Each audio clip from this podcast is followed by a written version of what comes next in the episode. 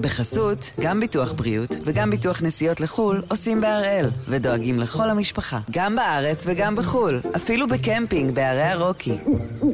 כן, גם שם, כפוף לתנאי הפוליסה וסייגיה ולהנחיות החיתום של החברה. היום יום שני, 28 ביוני, ואנחנו אחד ביום, מבית N12.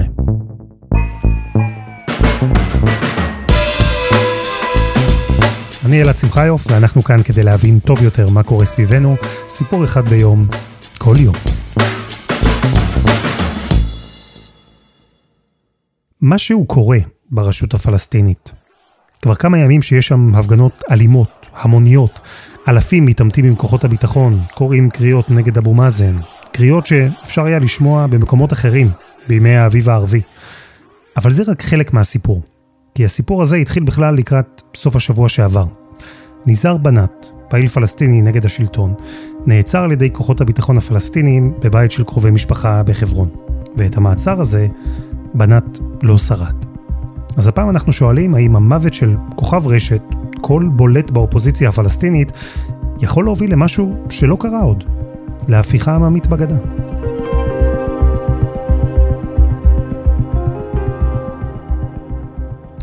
אוהד חמו, שלום. אהלן אלעד. מה שאנחנו רואים ברשות בימים האחרונים, עד כמה זה משמעותי, לאן זה יכול להוביל לדעתך? שאלה טובה. אה, אנחנו עדיין לא באביב הפלסטיני, אבל אולי, אתה יודע, אולי, אולי, אולי כמה ימים לפני האביב הזה. אה, תשמע, זה, זה, יש פה pattern מאוד מעניין שכבר רץ במשך שנים.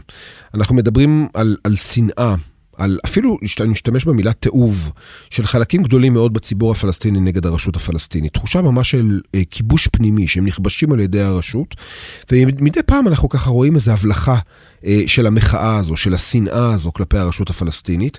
אנחנו נמצאים עכשיו, אין ספק, באחד מהפיקים או מהשיאים הגדולים ביותר של המחאה הפנימית הזו נגד הרשות, והשאלה האם, כמו במקרים קודמים בעבר, זה ילך וידעך, בעיקר בגלל חשש מפני מנגנוני הביטחון הפלסטינים, או שמא אנחנו עומדים אה, לפתחו של אה, דבר חדש, האם באמת אבו מאזן ייפול בעקבות גל המחאה שהולך ועכשיו ממשמש וככה צובר תאוצה, אינני יודע, לא בטוח, אבל בהחלט אנחנו רואים פה משהו משהו אה, בסדר גודל ובהיקף שהרבה מאוד זמן לא ראינו.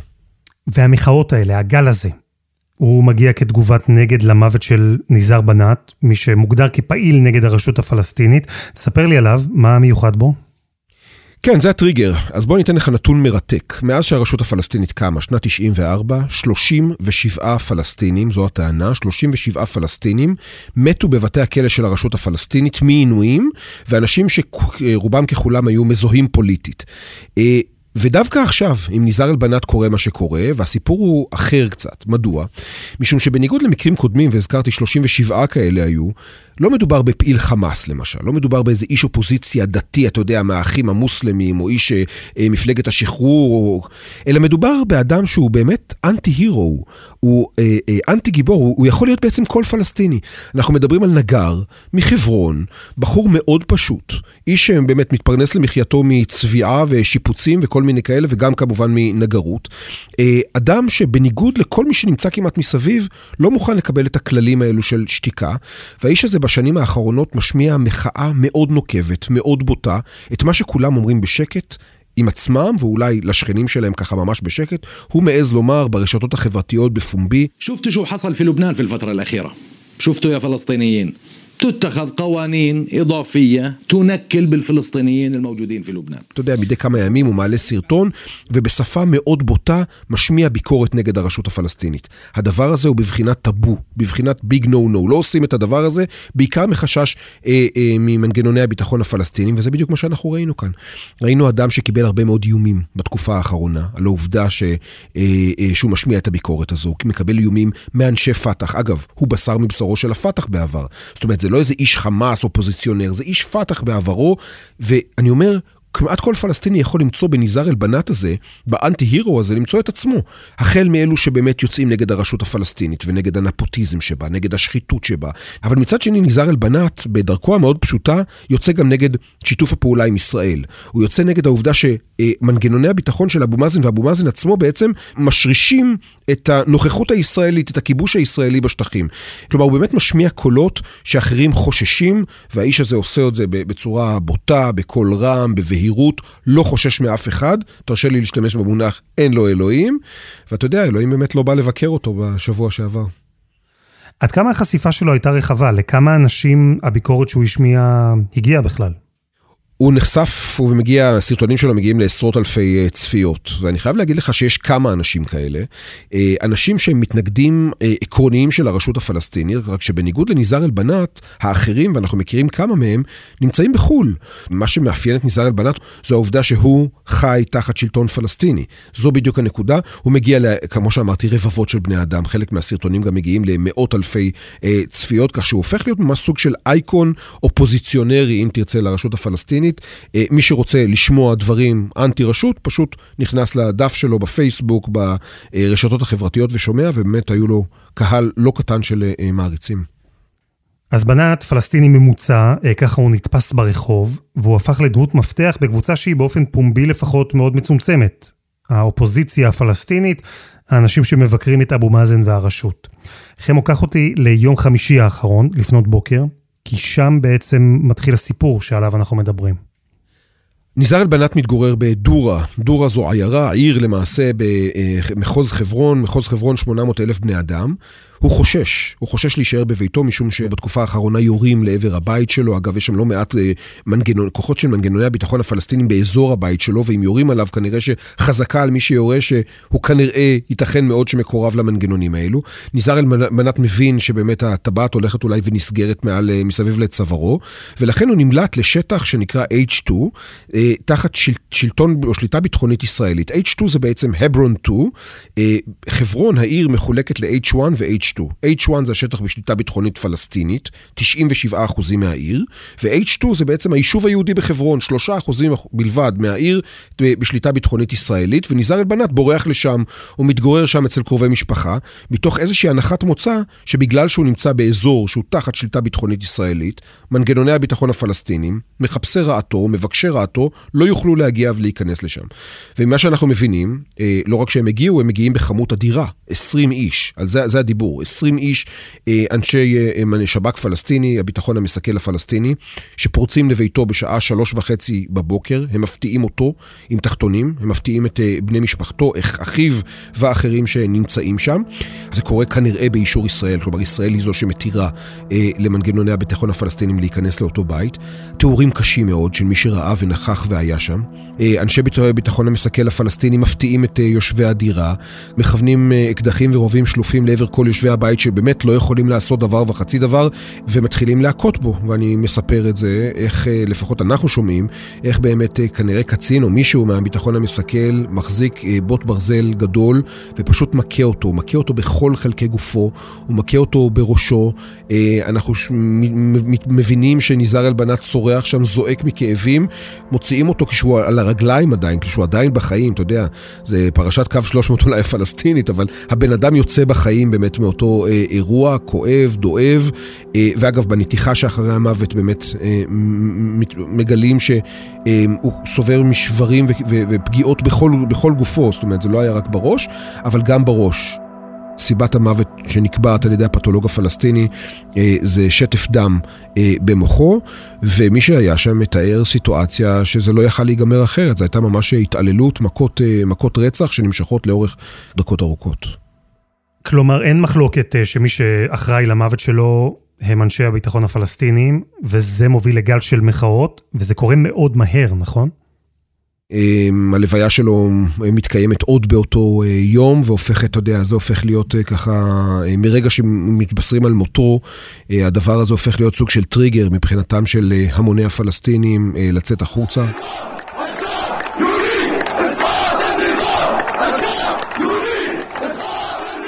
רואים את הפגנות המחאה בעיקר בחברון ורמאללה, אלה המוקדים אה, של העימותים.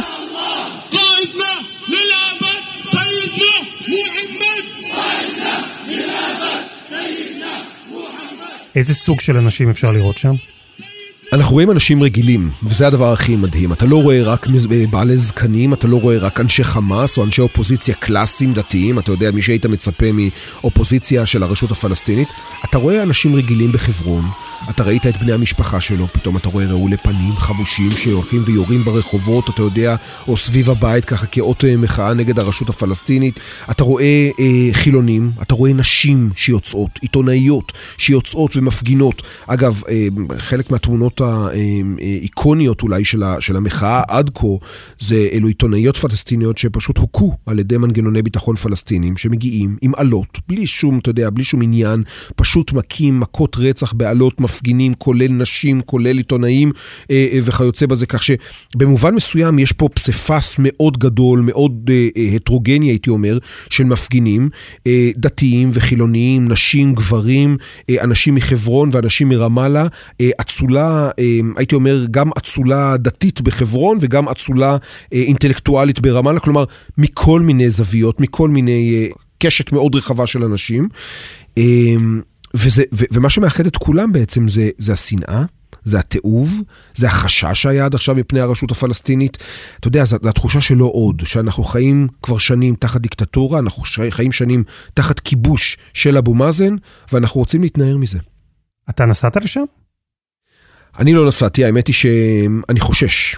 אני חושש להגיע לשם, מפני שחלק גדול מהמוחים אלו אנשים שמוחים בין היתר גם נגד אה, שיתוף הפעולה של אבו מאזן עם ישראל, גם נגד התיאום הביטחוני. אה, נוכחות של עיתונאי ישראלי בסיטואציה כזו אה, היא מאוד בעייתית, היא עלולה להיות מאוד מסוכנת, אני אומר לך את זה באחריות. מנגנוני הביטחון הפלסטינים לא שם, ואם הם שם אז הם עסוקים בלהגן על עצמם או להכות מפגינים. זו סביבה מאוד בעייתית מבחינת אה, עיתונאי ישראלי, אה, סביבה שעלולה להיות מאוד עוינת. אה, אתה יודע, תחושה של ממש של פאודה, של אנרכיה, של ואקום. בסיטואציה כזו, אלעד, תרשה לי, עדיף לי להישאר בנווה אילן. לא רק שאני מרשה לך, אני אפילו שמח שאתה לא לוקח סיכונים מיותרים. אבל אתה כן בקשר עם אנשים שמשתתפים בהפגנות ואנשים שתומכים במפגינים ובמטרה שלשמה הם יצאו לרחובות. מה אתה שומע מהם? איך התחושות שלהם סביב כל מה שקורה? אתה יודע מה, אלעד? אין כמו משמע אוזניים, ואני מציע שנתקשר לסאמר. סאמר הוא חבר, הוא פעיל פת"ח, הוא מקורב למוחמד דחלן ממזרח ירושלים, אחד האנשים היחידים שלא חושש לדבר ולהתבטא גם בקולו, רק שמזלו שהוא גר במזרח ירושלים ולא בשטחים. בואו נשמע ממנו קצת על מה שקורה באמת אה, בשטחים בימים אלו. שלום. מרחבא רחב, סאמר. חביבי אוהד. אהלה וסהלה בלאח, שו לאח'בר? تمام تمام الله يخلي لي اياك عيني نحن على الهوا إيه بالبودكاست آه. وحبيت اتصل عليك אתה יודע מה בוא נדבר בעברית יש לך אחלה עברית סאמר. כן בעברית בעברית בסדר. תגיד בקצרה סאמר לאן אנחנו הולכים לאן המחאה נגד הרשות הולכת. אני לא חושב שזה יעבור בשקט הסיפור הפלסטיני כועס הוא אין לו סבלנות אחרי דחיקת הבחירות שהעם הפלסטיני חכה ל-16 שנה. אה, העם הפלסטיני עכשיו לא מוכן לחכות. וכל האנשים שאתה רואה ברחוב זה אנשים פשוטים, רגילים, זה לא קשורים לא לפתח, לא לחמאס, לא לאחרים. הם נשים שהיו שקטים בבתים שלהם, לא תערבו בפוליטיקה, אבל זה הגיע לקו אדום שהם לא מסכימים להעביר. אני חושב הם סופרים ימים אחרונים. אנחנו בדקה האחרונה, בדקה ה-90. סאמר, כשאתה אומר שזה תחילת הסוף של הרשות, אתה באמת, ואני שואל אותך בכנות, אתה באמת מדמיין מצב שבו הרשות הפלסטינית קורסת בגלל המחאה הזו? תראה, העם עכשיו לא מפחד. היה פעם קצת פחד, אבל עכשיו הפחד נעלם, לא נמצא. יש כאב גדול, יש, את, את, אה, יש כעס גדול נגד הרשות הפלסטינית. ואני חושב שזה לא יסתלם עוד יומיים או שלושה, כמו שבכירים ברשות או במנגגי הביטחון הפלסטינית אומרים, זה לא, זה לא יסתיים. סאמר, תעשה לי טובה, אל תיסע לרמאללה בימים קרובים, בסדר? בסדר, בסדר. אינתה חביב גלבי, תודה עיני. ביי, להתראות, תודה. תודה, תודה, תודה.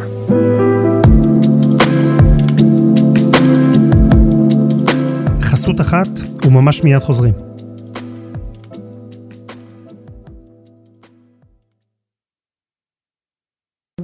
בחסות, גם ביטוח בריאות וגם ביטוח נסיעות לחו"ל עושים בהראל, ודואגים לכל המשפחה, גם בארץ וגם בחו"ל, אפילו בקמפינג בערי הרוקי. כן, גם שם, כפוף לתנאי הפוליסה וסייגיה ולהנחיות החיתום של החברה. חמו, שמענו את החבר שלך, אה, סאמר, אומר שלדעתו אלו ממש הימים האחרונים של הרשות הפלסטינית.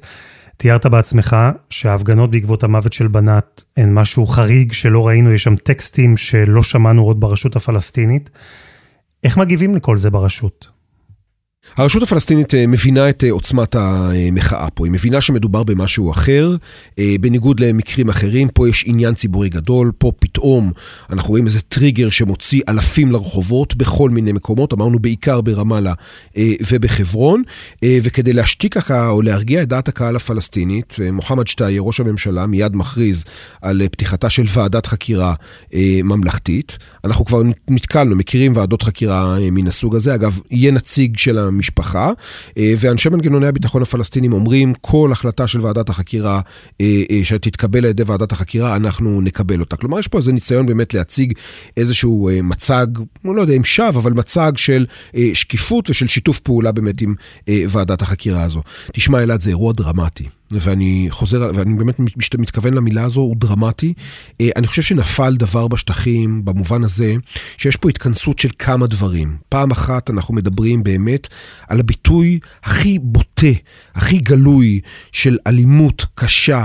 אנטי-דמוקרטית. אתה יודע מה, שלטון דיקטטורי של אבו מאזן, ושוב אנחנו מקבלים הוכחה לדבר הזה.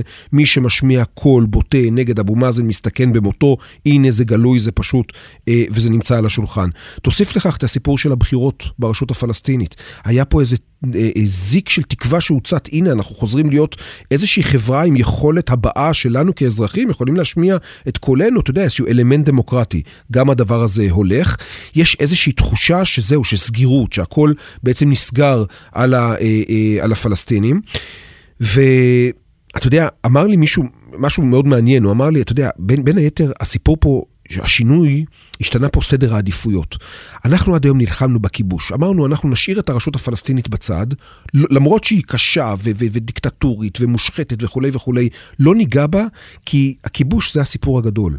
אבל עכשיו אנחנו מבינים שהרשות הפלסטינית היא העילה, או היא זו שמשמרת את הכיבוש, ולכן ייתכן מאוד שאנחנו נראה חלק גדול מהזעם בשטחים באמת מופנה דווקא כלפי הרשות, אה, ולא אה, כלפי ישראל. זה מעניין, כלומר הציבור הפלסטיני, או חלקו לפחות, אה, הופך פרדיגמה של עשרות שנים.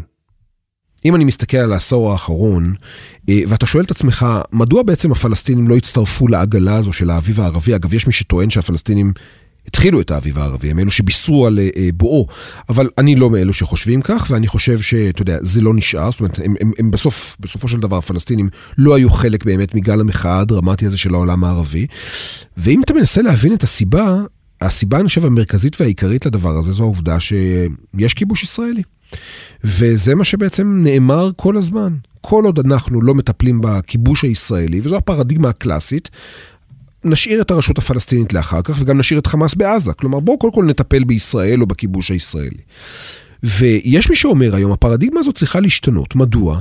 משום שהרשות הפלסטינית, ב-DNA שלה, בנוכחות שלה, בקיום שלה, היא זו שבעצם משמרת את הכיבוש הישראלי. כלומר, השיתוף הפעולה, שיתוף הפעולה הביטחוני אה, בין ישראל לבין הרשות הפלסטינית, הוא בעצם הערובה לשימור הכיבוש הישראלי. תפיל את הרשות הפלסטינית, ובכך בעצם גם פגעת אה, בנוכחות הישראלית ביהודה ושומרון, או בגדה המערבית. אתה שומע את הקולות האלה, יש לזה משמעות מאוד גדולה. אני לא בטוח שאנחנו נמצאים שם. אה, אנחנו די בוודאות עדיין לא שם כמובן, אבל, אבל זה מעניין מאוד לשמוע אנשים שמדברים על כך ואומרים בגלוי, אנחנו צריכים לשנות את המשוואה, אנחנו צריכים לשנות את הפרדיגמה הזו.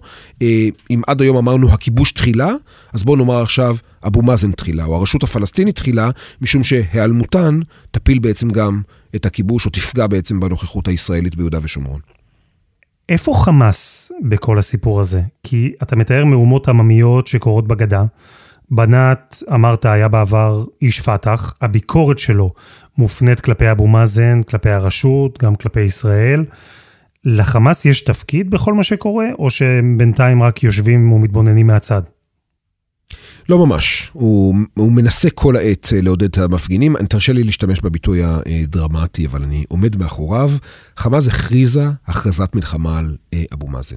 הכרזת מלחמה מפורשת על הרשות הפלסטינית. ומי שעוקב, ומי שמכיר, ועוקב אחר התבטאויות של דוברי חמאס, למשל בעזה או בחו"ל, אני, אתה יודע, אין, אין חמאסניק שמצהיר על עצמו שהוא חמאסניק שלא עלה בימים האחרונים עשרות פעמים בכל כלי תקשורת אפשרי, והשתמש בביטויים הכי קשים, ברטוריקה הכי מסלימה נגד אבו מאזן. מדברים במונחים של בגידה.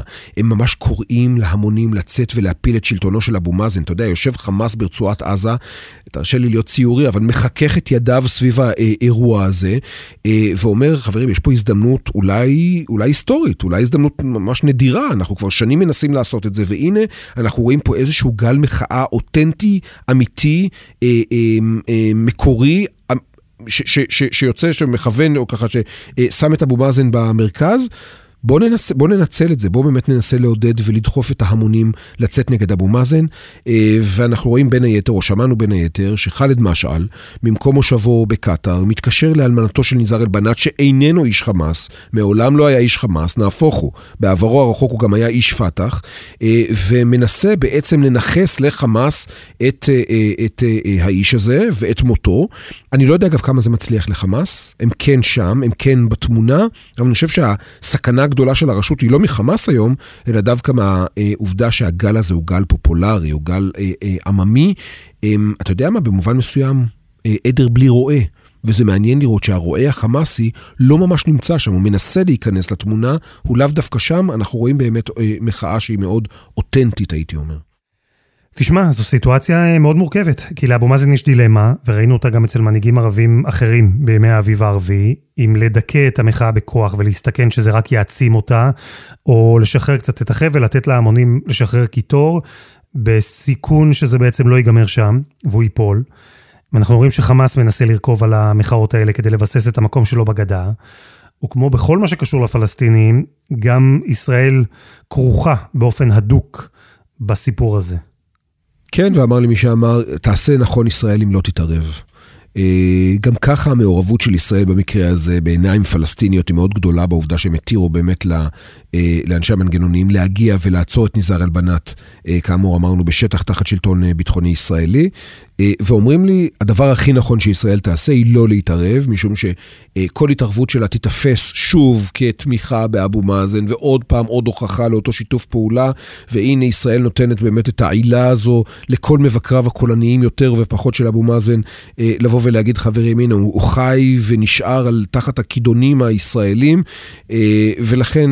אתה יודע, אני, גם אני אגב סבור שזו עצה נכונה, אני חושב שבשלב הזה, אנחנו עדיין, אני עדיין לא רואה, אתה יודע, את סופו של, סופו של השלטון, אני כן רואה פה משהו שהוא עלול להפוך להיות מאוד מאתגר מבחינתה של הרשות הפלסטינית, אנחנו עדיין לא מדברים על אה, סופה, ממש לא, אה, אבל אני חושב שנכון יהיה לישראל אם היא בשלב הזה תביט, תסתכל, אתה יודע, ב, ביחס ל... מחאה עממית, באמת, לכלים שיש בידי ישראל אין יותר מדי מה לעשות, זו האמת. אה, כלים צבאיים כאלו ואחרים, ולכן... אה, אה, אני בהחלט מצטרף להמלצה שקיבלתי היום מבחור מרמאללה שאמר לי, שבו בשקט, כדאי לכם.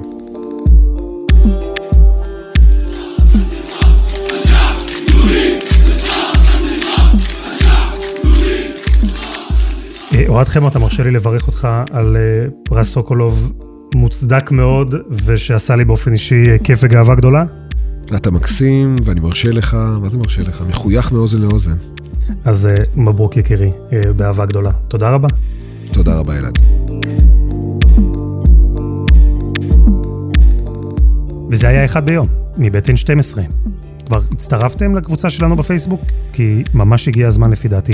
פשוט חפשו אחד ביום. אנחנו שם, וחוץ מזה כרגיל, גם הפרק הזה וכל הפרקים הקודמים שלנו נמצאים ב-N12 ובכל אפליקציות הפודקאסטים. העורך שלנו הוא רום אטיק, בצוות דני נודלמן ועדי חצרוני, על הסאונד יאיר בשן, שגם יצר את מוזיקת הפתיחה, ואני אלעד שמחיוף, ואנחנו נהיה כאן גם מחר.